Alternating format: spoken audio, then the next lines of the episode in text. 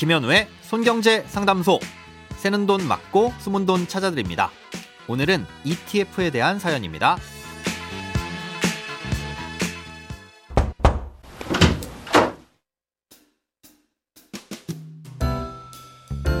안녕하세요. 취업해서 열심히 돈을 모아 현재 7천만 원 정도 돈을 모은 사회 초년생입니다. 1억을 모으기 전까지 주식 투자를 할 계획인데 공격적인 개별 투자보다는 지수를 따르는 ETF 투자를 하고 싶습니다. 여기서 궁금한 점이 해외 지수를 추종하는 국내 ETF를 ISA 계좌로 사는 게 더 나은지 아니면 해외 시장에서 ETF를 일반 주식 계좌로 직접 사는 게 나은지 고민이 됩니다. 해외 지수를 추종하는 국내 ETF와 해외 주식 시장에 상장돼 있는 ETF의 장단점이 뭔지 알고 싶습니다. 사회초년생인데 벌써 7천만 원이나 모으셨다니 대단하시네요. 축하드립니다. 오늘 주제는 지난주 손에 잡히는 경제 시간에도 간략히 다룬 적이 있었는데요. 오늘은 조금 더 자세하게 알려드리겠습니다. ETF는 펀드의 일종인데 주식시장에 상장돼 있어서 주식처럼 사고 팔 수 있는 펀드죠. 처음에 만들어질 때부터 어떤 대상을 정해놓고 그 대상의 움직임에 따라 가격이 오르내리는 특징을 갖고 있고요. 예를 들어 미국의 S&P 500 지수를 추정하는 ETF가 있다면 이 S&P 500 지수가 오르거나 떨어지는 만큼 가격이 오르내립니다. 그런데 해외 지수를 추종하는 ETF는 국내 코스피 시장에도 상장돼 있기도 하지만 미국 시장에도 상장돼 있습니다. 똑같은 지수를 추종한다면 미국에 상장돼 있는 ETF나 우리나라에 상장돼 있는 ETF나 뭐 이론적으로 수익률은 똑같겠죠. 그렇다면 어떤 걸 선택하는 것이 좋으냐?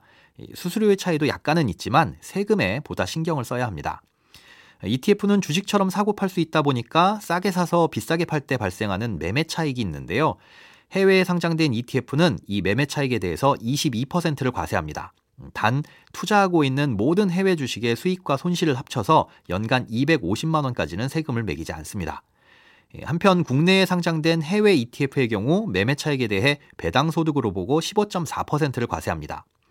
그러니 단기간 소액으로 투자해서 연간 수익금이 250만 원 이내라고 예상된다면 미국 시장에 직접 투자를 하시는 게 좋겠죠. ETF에서 발생할 수 있는 또 다른 수익은 분배금이라는 게 있는데요. 주식으로 치자면 배당금이라고 보시면 됩니다. 미국에 상장된 ETF의 경우 배당금에 대해 15%의 세금을 원천 징수하고요. 국내 ETF의 경우 15.4%를 과세합니다. 참고로 미국에 있는 ETF를 투자했을 때 더 적은 세금을 내는 건 조세 협정 때문인데요. 원천 징수 세율이 더 높은 곳을 기준으로 세금을 내게끔 되어 있습니다. 그런데 이 세율이 미국은 15%고 우리나라는 14%입니다. 여기에 지방세 1.4%가 붙어서 15.4%가 되는 거고요.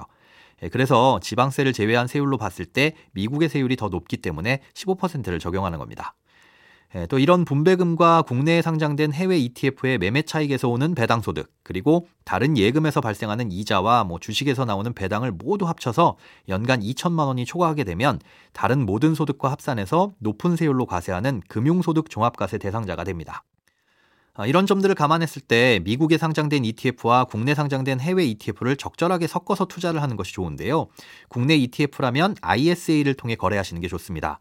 예, 증권사에서 중개형 ISA 계좌를 만들게 되면 그 안에서 국내에 상장된 ETF를 투자할 수 있는데요.